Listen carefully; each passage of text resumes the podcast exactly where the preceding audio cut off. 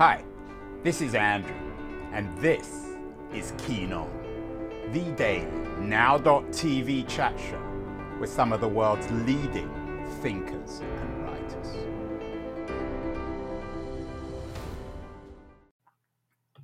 Hello, everybody. It is December the 7th, 2021. It's a nice, bright day in San Francisco. Um, the weather is generous, but the world is turning mean, it would seem, at least from the headlines today.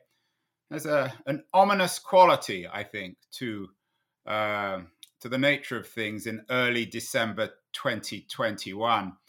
Um, Joseph Biden is in talks with Vladimir Putin, uh, uh, quoting the headlines in the New York Times, amid fears that Russia may invade Ukraine. Uh, the 20 20s then are turning into perhaps the 1930s. War on the horizon. Um, according to the BBC, Western leaders are urging Russia to lower Ukrainian tension. I, am not entirely sure what a Western leader is, whatever it is. They're not perhaps doing a, a great job in leading. Um, according to the excellent columnist who's been a, a guest on this show, uh, Gan, uh, Janan uh, Ganesh, we in the West are a victim of our own long peace. I think there may be some truth to that. Um, Joe Biden, when he accepted the nomination to become American president, pledged to restore the soul of America. Again, I'm not entirely sure what the soul of America means, but I'm not sure either that he's been particularly successful.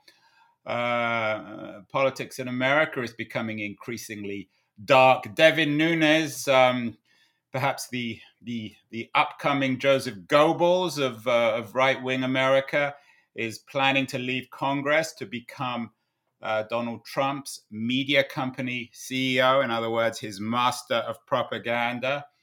Um, in Silicon Valley, we are obsessed with irrelevance. Uh, the Elizabeth Holmes trial is the thing that's catching our imagination.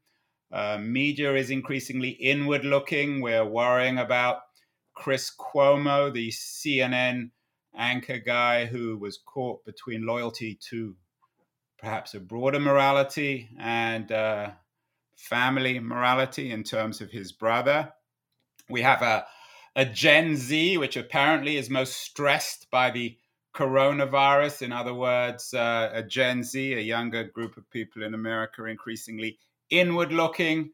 And of course, perhaps the darkest cloud on the horizon is the imminent conflict, perhaps war between the United States and China. Um, so even Joe Biden seems full of hypocrisy as a, a summit for democracy coming up this month, in which he's invited some very, very undemocratic characters like Orban, the uh, the Prime Minister of Hungary. So, what are we to make of doing good uh, in a world turned mean? My guest today has written a book about it The Art of Fairness, the Power of Decency in a World Turned Mean. He's a best selling writer. I think this is his fourth or fifth book. David Bodanis. He's talking to me from North London, Hampstead. Um, uh, he's a professor at Oxford and a, a prolific writer. Uh, let's bring David in. Uh, David, am I being excessively bleak?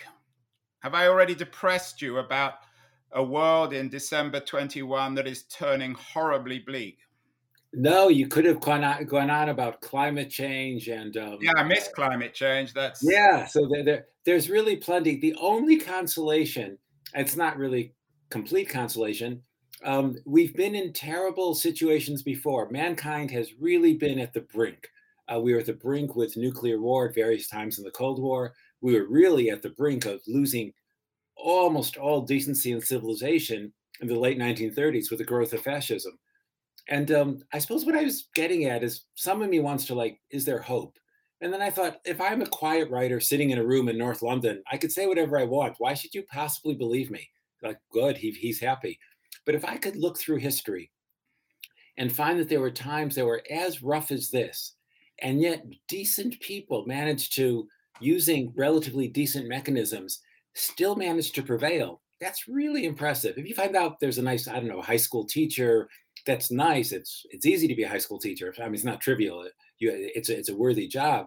But in international affairs, when there's no rules, or in business or tech, where you know anything goes and the rewards are so huge, to find out that there really have been people who followed not the soft path. Being soft and nice gets you crushed. You know that famous phrase, "Nice guys finish last." It's true. If you're merely nice, you get walked over but you don't have to be a total and jerk. That was, of course, the uh, the baseball manager uh, Leo Durocher. Uh, That's the man, famously. Um, I, am curious as to the title, um, David, uh, of your book, "The Art of Fairness." Has fairness an art? You don't call it the science of fairness. Uh, there are There's writers, and I think some of your contemporary writers in, in, in your space might describe fairness as a kind of science. You begin with a quote from Norman Maclean All good things come by grace, and grace comes by art, and art does not come easy. Is decency an art, David? Yeah. Uh, well, um, because, you know, it's easy to imagine what you want to do but when reality happens, it's a bit different. Remember Mike Tyson's famous, famous quote Any gym boxer can think they're a great boxer until they get punched in the mouth, and then everything changes. So it's really hard. You know, who's who says they really want to be unfair? But to make this happen is really it's difficult. Remember the thing I was saying that being soft and being nice isn't enough. If you simply decide I'm going to be generous to everybody, you'll get taken advantage of. You need to audit you remember uh, Ronald Reagan, uh, who I rarely quote, uh, but he said, trust but verify.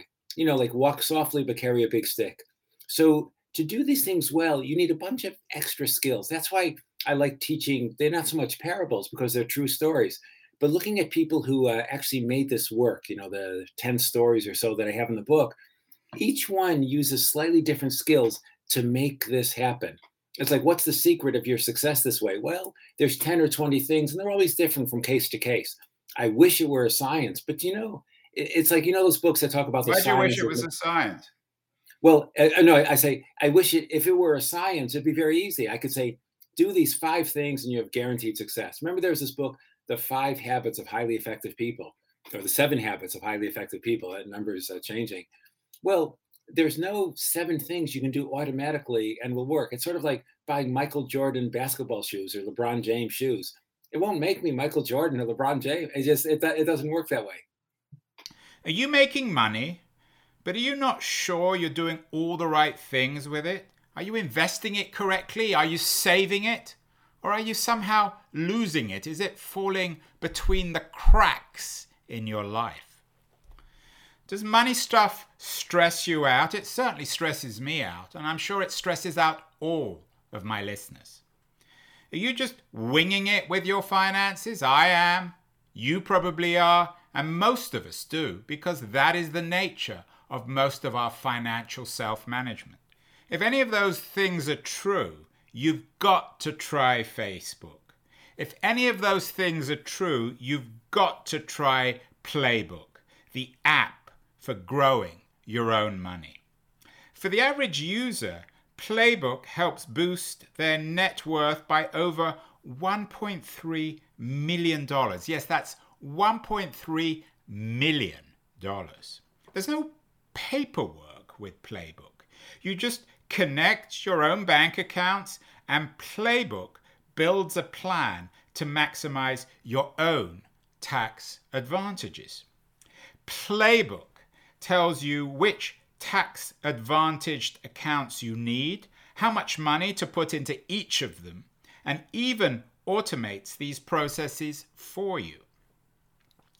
Money stuff can be stressful, we all know that, but Playbook makes it easy to review your own financial plan, track your own financial progress, and make changes at any time you want. Plus, it's all automated. Once your financial plan is in motion, Playbook is on it. They keep an eye on all your finances and adjust your plan accordingly. It's rare, very, very rare, that a finance app thinks about your finances as a whole. That's your all your finances, your taxes, your savings, and all your life financial goals. Whether it's a wedding, a family trip, donating to charity, or the fire lifestyle, Playbook helps you get there faster. So, what's my favorite Playbook feature? I really like the way in which the app shows me all my accounts, all my goals, and all my progress in a single place instead of having to log on to 10 different confusing finance apps. Uh, Automatica contribution to my Roth IRA and travel fund uh, every month. The Playbook Impact. It tracks and predicts how old I'll be when I can stop working forever. So get on the road to financial freedom. Go to helloplaybook.com forward slash keen on.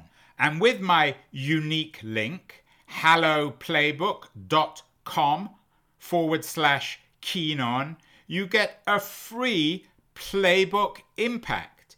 It predicts how much your net worth could grow if you start today. helloplaybook.com forward slash keen on. Playbook to financial freedom and beyond.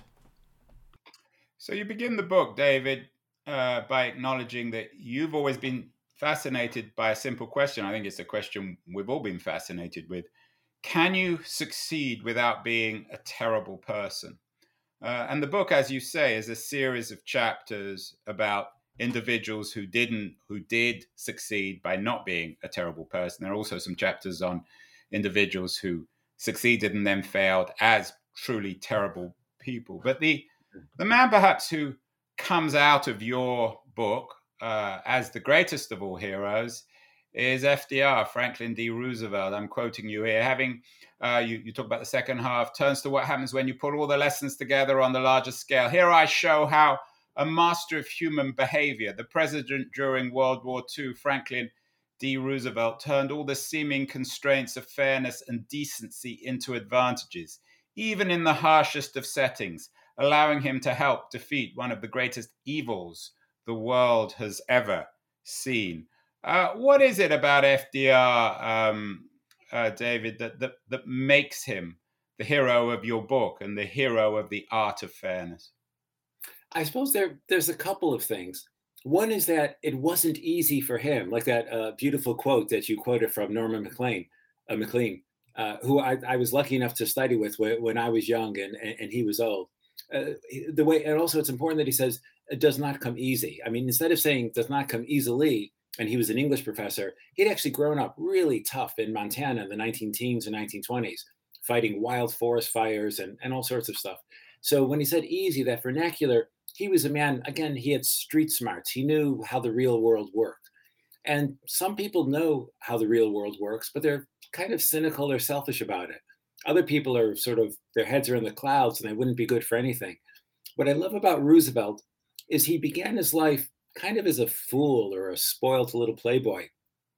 He's from a super rich family. They'd have generations after generation of inherited money, the old uh, Dutch American aristocracy from upper New York State and stuff, the Hudson River Valley. And he looked in his 20s and 30s to be a just a nothing, a little a nebbish, uh, not doing much, just living off of mommy and daddy's trust fund. But then when he was around 39, he was stricken with a terrible uh, bout of polio Turns out if your legs are paralyzed, you can still kind of move forward on crutches because you twist your hips. You just slide. I've, I've never had polio, but I, I once had a badly broken leg and it's not that hard to get around. But if your hips are paralyzed, it's almost impossible to move because your entire body is dead weight just hanging down. And his hips were paralyzed. And he was distraught. So he spent a while sort of in the F. Scott Fitzgerald world, just floating around on a houseboat in the Florida Keys, having gin martinis and stuff with other rich boys. Uh, this was um, uh, in the 1920s. Um, until finally, when he was at rock bottom, a really nice woman, a, a, a blue collar, uh, feisty lady from Baltimore named uh, uh, Marguerite LeHand, who later became chief of staff in the White House, She said, What are you doing? Why you're just going to spend your whole life doing this? And she helped turn him around. And instead of becoming an arrogant, selfish person, he realized I was thrown to the floor by this force greater than me. Other people who are at the bottom of society, are they are they weak? I wasn't weak. Maybe maybe it's not their fault. Maybe we can reach out a helping hand and use all my skills. He'd gone to Harvard or Yale, all that sort of stuff. You, and he was well connected. His distant cousin had been president a, a, a generation before. Maybe I could use all my skills to help other people. It's that beautiful phrase, there but for the grace of God go I. Many of us can repeat that in Sunday school, but to act on it and with the street smarts is not easy. Uh, you contrast um, uh, Roosevelt um, with Joseph Goebbels, the master of propaganda in Nazi Germany, one of the most uh, unambiguously evil men um, who's ever existed. Um, the, the, man who created uh, the the propaganda around Hitler, the propaganda around the the, um, the death machine of the, of the Nazi regime. Um, but I'm curious when it comes to defeating the Nazis. Sure, Roosevelt was important, but why not use Churchill? He was the man who stood up. Churchill now is incredibly controversial, as you know, I'm sure, David.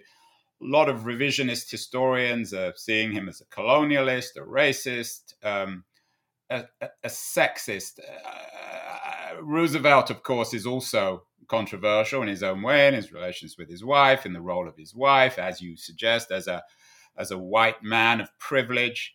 Um, shouldn't Churchill be the hero of your story? He was a good man too, wasn't he? Wasn't didn't he have the art of fairness? Now, I, I got to say, Andrew, you, uh, you you've touched on a sensitive point for an author. The book, as I think, it's medium sized for books, like 75,000, 80,000 words, something like that.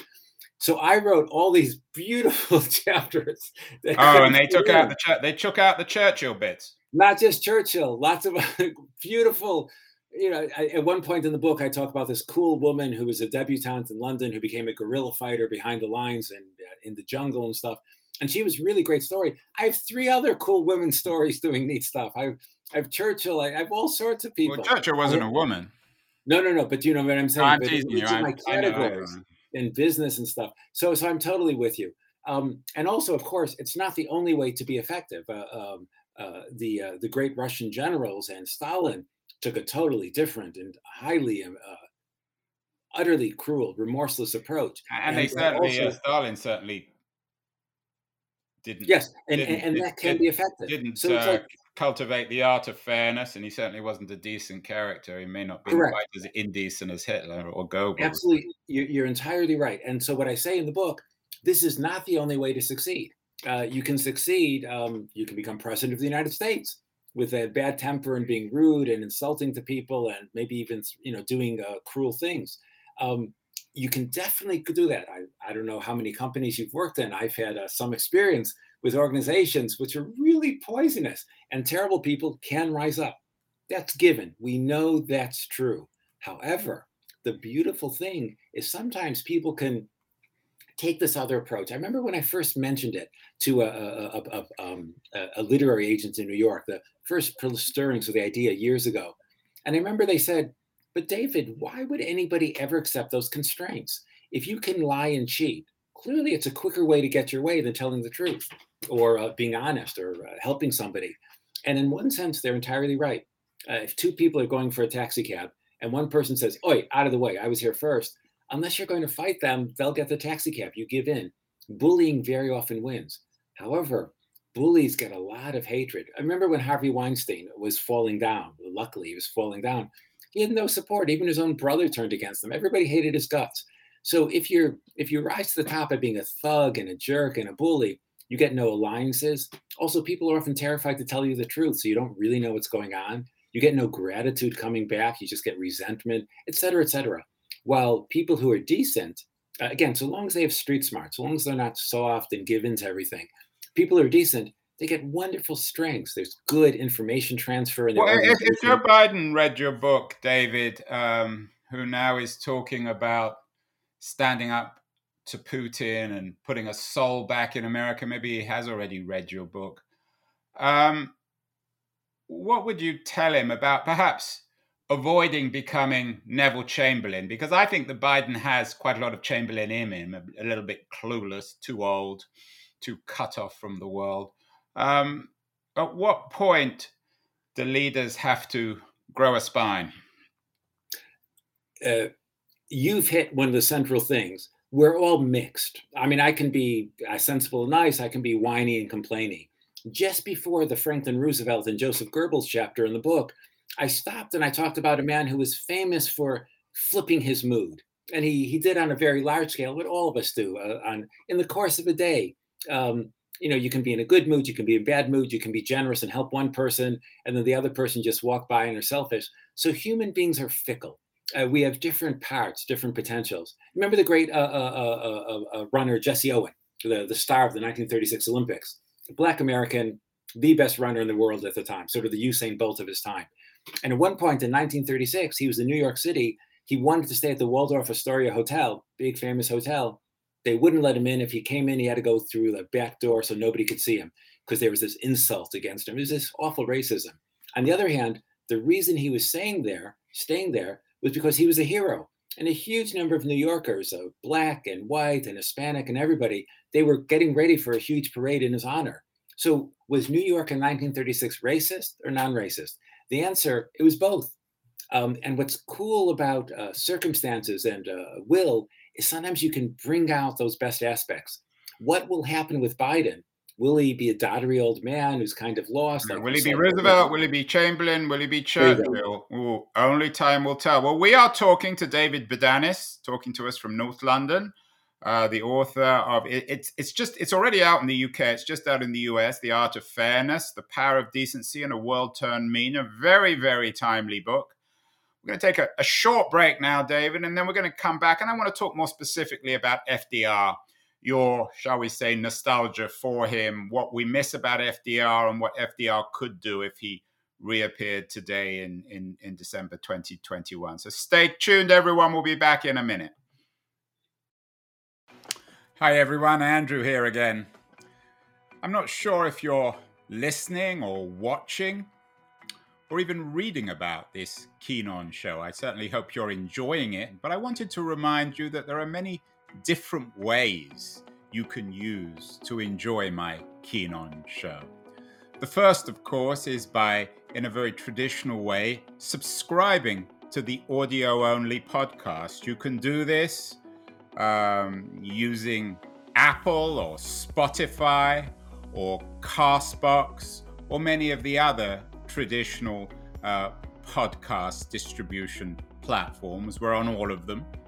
And if you want to access uh, all the podcasts together, you can go to my LitHub page um, in their podcast section, which is dedicated to all the interviews. Uh, if you're into watching this, as opposed to simply listening, um, if you follow me on Twitter at AJ Keen, you can watch these shows live. Uh, and you can do the same um, if we're connected uh, on LinkedIn. I'm not on Facebook. I'm not a great fan of Facebook, but LitHub is. And on their LitHub live page, you can watch these shows live as well. Um, in terms of uh, recorded videos, uh, not live, you can see all the shows on the LitHub YouTube page. So, whatever your preference, whatever your taste, whether it's video or audio or text, there's no excuse for not watching or listening to my show. Now, back to Keen On. Welcome back, everyone. We're talking with David Bodanis, the author of The Art of Fairness, really interesting new book, uh, The Power of Decency in a World Turned Mean. As I, uh, as I said in the beginning, um, David's hero in the book is FDR. Um, and we live today in the 19, uh, in the 2020s, perhaps in a broken world as equally broken as the, the world in the mid 1940s that uh, FDR fixed. Um, there's lots of stuff in the book about Roosevelt rebuilding that world, the uh, General Agreement on Trade and Tariffs, the, the NATO, World Health Organization, Marshall Plan, and so on. But when I was reading it, David, it, I, I'm inspired, of course. Everyone would like to return to that world. But it kind of reminded me of Mrs. Robinson, the great Simon and Garfunkel song. Where have you gone, Joe DiMaggio? Our nation turns its lonely eyes to you. Uh, is there an element of nostalgia in, in going back to FDR and, and, and this American, successful American attempt to rebuild the world after the Second World War? It can't be done today. So, what can we really learn from FDR? Because I, I often have people on the show and said, oh, we need a Marshall Plan for this, a Marshall Plan for fixing racism, a Marshall Plan for fixing global warming, a Marshall Plan for inequality. And anytime anyone ever mentions a Marshall Plan, in my mind at least, it's shorthand for saying we, we, we haven't the fuck idea of how to fix this thing, so we're going to throw out a Marshall Plan. I, I you're you're entirely right because if people want to copy exactly what worked in the past, why conceivably could that apply today? Uh, when you mentioned the Marshall Plan, it was designed very well and it fit very well in a particular time and place. Now, the underlying ideas might be good. Is there a way to be generous and effective? That's a constant, a universal. But how to carry it out totally changes. Think of all the business heroes, which, uh, if they were from like, I don't know, X years ago, and if they were trying to use their techniques today, it wouldn't work. So Elon Musk today is very successful and he's a master of Twitter and things like that. If he is still successful in 20 years' time, or if there's newcomers, I'd be really surprised if people can say then, if you know, if you have a problem, be just like Musk in 2021. It's not going to work in 2041. So you've nailed it. You have to take the underlying principles and make it fresh. Do it in a different way. Well, there is some good news, David. I hope I haven't made you too miserable. Um, I picked out the most depressing elements of the headlines, but COVID seems to be under control. And you begin your book with uh, the COVID, a COVID story, uh, the story of um, uh, of how Pfizer, the big uh, biotech company, and a little biotech company called BioNTech developed the COVID 19 vaccine in record time. A small company operated by a couple of uh, husband and wife team out of Germany. In particular, you talk about a woman called Özlem Türeci, um, yeah, I loved her. a Turkish born uh, German physicist, uh, a physician. What is it about the BioNTech story uh, and, and, and uh, David, that should that, that, that is relevant for December 2021? It's actually it's a good time. It was uh, December 11th, 2020. One year ago is when the FDA gave uh, approval for their vaccine. And what I love about this couple, and since then it's got caught up in big business. Uh, is Pfizer charging too much for it? There's all those things on top, the financial business stuff. But underneath, what was actually beginning was this one couple, as you said, in a smallish town in uh, in uh, in Germany, who had this idea about this new sort of vaccine, and they had created a startup um, uh, called BioNTech. Uh, when the BioNTech, about 10 years ago, when BioNTech was two years old, a guy who is a big deal in German finance, uh, a member of the Bundesbank, the sort of the central bank, he wrote a book saying that immigrants are awful. And immigrants, especially immigrants from Turkey, lower the national IQ. And this book sold a million copies, a million and a half copies in Germany. Well, this couple that we talk that I talk about at the beginning of the book, Türeci What's the name of the, the husband? So, so, the, so the woman uh, the woman is uh, Özlem uh, Türeci. Tell me a little bit about the fa- uh, the husband. So the husband is named Şahin, and uh, uh, he actually was born in uh, I, sort of in Turkey, near I think near the Syrian border. Um, and his father was a when they went to Germany as poor immigrants. His father worked construction and a Ford car factory and stuff. So he grew up not dirt poor, but absolutely not rich. And anyways, so all these slurs against immigrants in Germany, you're not you're not really one of us, even if you've lived here your entire life and gone to school here and been a doctor here and helped people here. They knew that there were some people who thought that they were inferior, that they were dumber, that you couldn't fit. And there's two responses to that.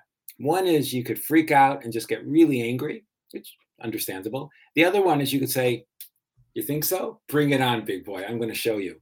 So these people, they had a company about you know several hundred people uh, in Mainz, Germany, and it meant a real lot to them not just to win the race to create the uh, first effective vaccine against uh, uh, the coronavirus, but to do so in a decent manner. They wanted to show that they weren't going to turn into like nasty yelling jerks. And it turned out the only way they could be so fast was they had to empower their staff. Uh, remember, if you if you're uh, if you just take from people, if you take respect from people and take pride and take their time, all you do is get resentment back. But if you give generously, if you give them the opportunity to show what they can do, if you give them resources and stuff, so long as you audit and make sure that time wasters aren't taking advantage of you, you get wonderful creativity pouring out. So they used all these techniques. And um, in November of last year, their, their final tests were coming in, and they realized they were sitting at the kitchen table at their house sipping Turkish tea, which they like to do. And it was at the same table where in January of that year, they'd first gotten the idea of how to shift their company around to make this happen. And in November of last year, that's when they got the news that the uh, tests were showing on big studies of tens of thousands that it was working. Pretty soon, I think they were on the cover of Time magazine. The Financial Times called them the People of the Year. And they showed, you know what? You can let immigrants into a company, into a country. They don't necessarily lower the IQ. I thought that was the most wonderful rebuttal to racists around us.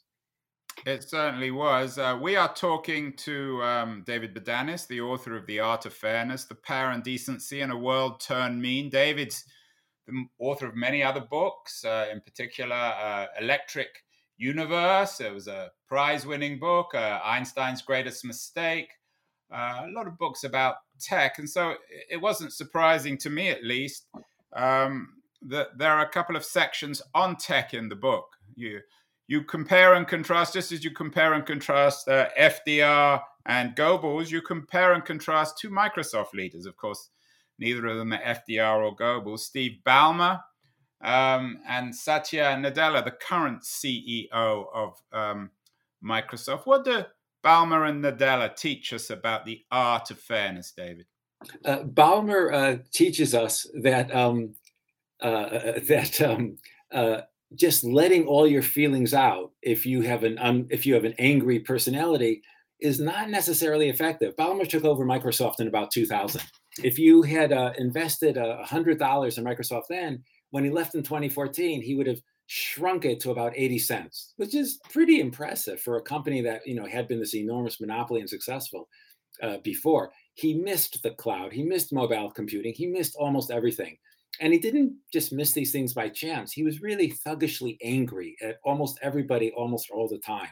If you want to be really cruel, you can uh, look on YouTube and type in Ballmer developers, and you see a clip of him running around screaming about developers. I, I take and, your point, David, but aren't we all prisoners of history here? When Ballmer came to power in Microsoft, Microsoft had missed the biggest thing of all, which was the internet, and Ballmer was angriest. Uh, you're right; he was a very angry man but also a very brilliant salesman. But he was angriest of all about Google because Google had won the internet before Microsoft even got started. To get to Nadella, you needed a Ballmer. Isn't that always true in history? It's true. Uh, uh, you're right that sometimes tough, uh, angry people uh, have an intermediate position. And also number twos, like Ballmer, you know, was an assistant to Bill Gates.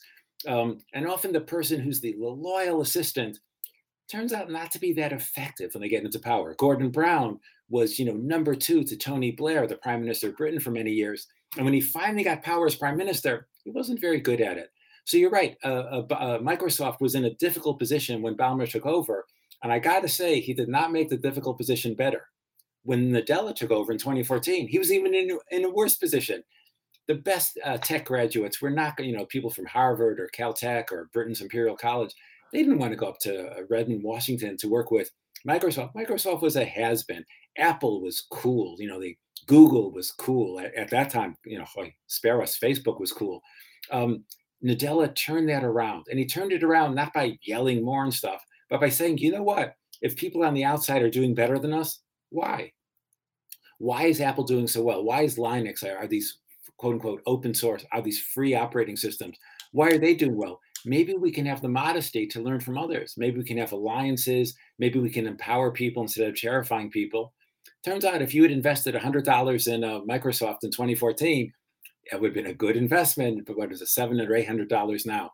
Actually, can I ask you, Andrew, a particular question, a vocabulary question? I've always wondered about when Ballmer announced his uh, that he was going to leave uh, Microsoft in 2013. Mm. The stock market went up seven percent. Everybody hated his guts. Forbes magazine they called him the worst CEO of any public company. But yet, because he owned so much stock, he got really rich that day. He got hundreds of millions of dollars. Is there a single word or verb for that effect in Britain, in, in, the in English language? You find out on the day you find out your friends really, really hate you, you get really rich because of it. Is there what I don't know what he felt on a day like that. Yeah, there should be a Yiddish word for that. I'm sure there is. Yeah, but, uh, yeah. To my grand, I, I, if my grandmother was around, I would ask her. Unfortunately, she isn't. I, you you mentioned Apple, um, David, and you also mentioned earlier that your editor was merciless in cutting chapters out. I would have expected a chapter on contrasting Steve Jobs, the ultimate jerk, with uh, with Cook, with Tim Cook, who was the number two, who was the kind of uh, the sorry the the Ballmer of, um, of of Apple. Everyone expected him to fail because he's a decent guy and a moral guy. He didn't park in the disabled spot like um, like Steve Jobs, and yet he's made Apple even more successful than Jobs ever dreamed of. What can we learn from Apple as well?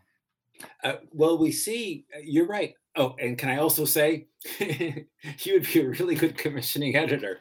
It, I can't begin to tell you how much time I spent researching Steve Jobs and interviewing people. And I wrote up this really nice section because you're quite right. Uh, he and Cook. The only reason I chose one of uh, one of the pair was simply uh, for space reasons. I couldn't have two similar they're not identical stories but similar stories uh, in, in, in the same book which is uh, which is a shame but yeah and again so cook you're right he's a decent man and he's had a lot of pain in his life. When he was younger you know he's he is who he is but when he was younger he had to hide who he was. Nadella's had a lot of pain. He had a child with cerebral palsy uh, and but and very handicapped and at first nadella freaked why has the universe done this?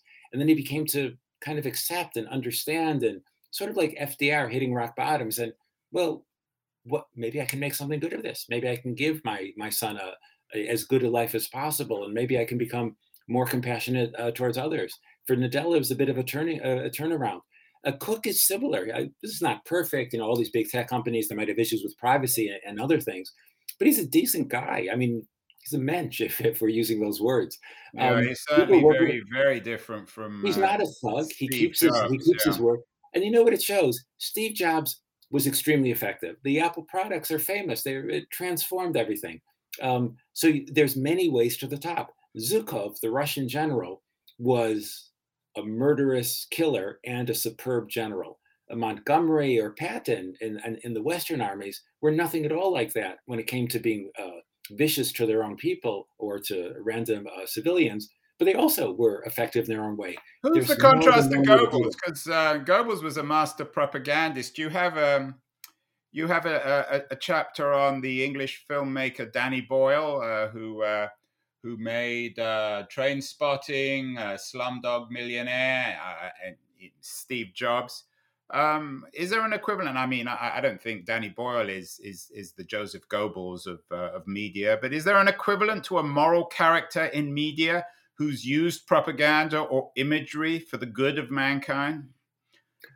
For, for the ones who use it for the good, um, well, say I say Danny Boyle, his opening ceremony, going way back to the 2012 Olympics in London, was just a beautiful account of what people pulling together, making a cohesive health service or things like that could really do. It really it spotlit the best of Britain. It had a Berners Lee, the uh, uh, developer of the internet, uh, sorry, of, of, hypertext. It had J.K. Rowling, and it had just had it had really all these all these it had uh, Paul McCartney. You know, it really it really had a lot of good stuff, and it reminded you of, of the best of uh, of what Britain can do.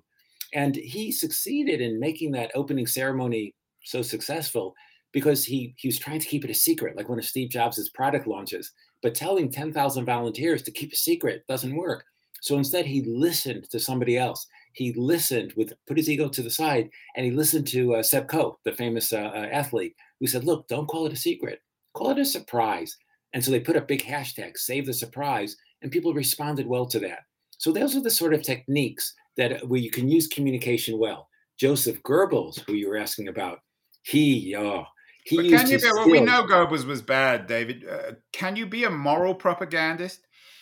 I mean, someone had to create the FDR imagery. You know a lot more about FDR than I do. Did Goebbels have his own? Uh, not Goebbels. Did did FDR have his own Goebbels?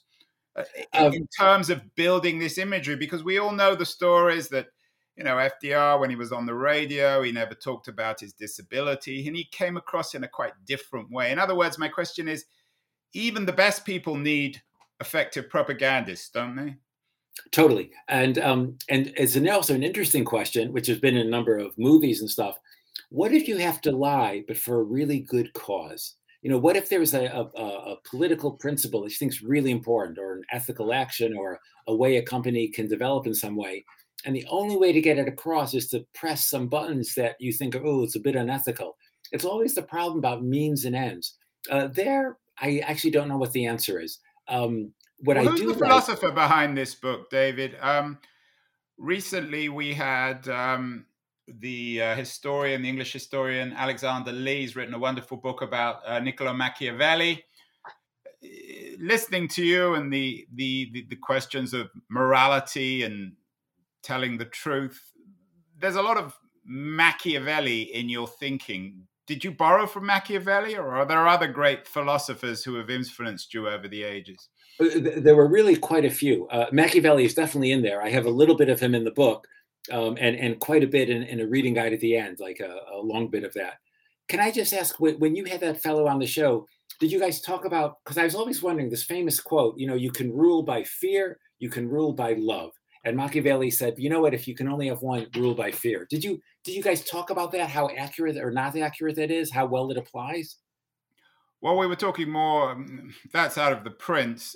I don't think we we we talked about it, but we have talked about those issues. What's your opinion, David? Well, it's funny. It's really tempting to say rule by fear and be tough. And Machiavelli said that, but Machiavelli said that when he was in exile from Florence in a tiny little farmhouse in the middle of nowhere. He had suffered prison and torture and stuff because all his tough guy principles had totally failed. He had totally messed up his yeah, life. he was a failed general, and I, and I think the Alex Lee book is actually really good because it brings out the real human being in Machiavelli and reveals good. him as a a very bawdy, all too human character. Well, there's a lot of great stuff in this book, David. Congratulations, The Art of Fairness. The Power of Decency in a World Turned Mean. Uh, the right book at the right time by the right author.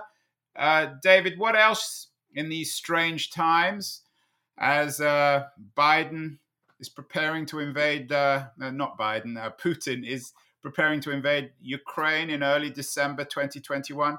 What else should people be reading to make sense of the world? Our troubling world, our world uh, which is turning mean. I would recommend uh, two books. One is a new book uh, by the wonderful uh, Dutch writer and thinker Rutger Bregman, who wrote the book Humankind. Yeah, old friend and of mine. We need to get Rutger actually on the show to talk about. Well, that would be book. great. I mean, I'd love to hear him talk with you because his uh, my book's like maybe more historical and psychological. His is really gets into a lot of biology and, and other like social science principles, and it's and it's a good read. He he knows what he's doing. The other book I'd recommend is the Book of Samuel in the uh, in the Old Testament. It's the story of uh, it's the story of King David and how somebody with the best of intentions gets twisted and fall apart. How could that happen? And it's written poetically and briefly, and it shows the significance of listening to ordinary people. And when you go past that, when you get caught up in your own nonsense, you can get crushed. And they're both good reads. They are both good reads. Bregman and the Bible. Uh, the two B's, uh, and David Bodanis, another B. The Art of Fairness, the Power and De- uh, the Power of Decency in a World Turned Mean is another important book. Congratulations, David. The book is just out in the US. Uh, it's already out in the UK. I'd love to have you back on the show to talk more about Machiavelli, morality, uh, FDR, and all the other great issues which are perplexing us. Thank you so much, David. Thank you, sir.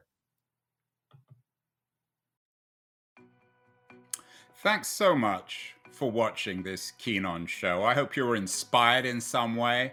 I hope you found it interesting. And if you want more of these kinds of shows, you need to subscribe uh, to the podcast uh, on the Apple or, or, or Castbox or Spotify platforms. All major podcast platforms carry the Keen On show Or you can also watch live uh, on my Twitter page, um, my LinkedIn network, uh, or on LitHub's uh, Facebook Live page. Um, I also hope you'll decide to follow me on Substack. Uh, I have uh, a newsletter on Substack in which I develop and expand on a lot of the themes we discuss in the uh, Keen On show. And I hope you'll also follow up with me personally, uh, perhaps uh, to give suggestions for future shows. You might email me at a.keen at me.com, or you may also email me with suggestions about potential guests. I'm very open, uh, very eager, in fact, to have requests, ideas of, of people with interesting new books and projects which I need to talk about. So thanks so much again for, for, for watching Keen On. I'm thrilled that you're a member of our community, and I'll look forward to hearing from you in the not too distant future.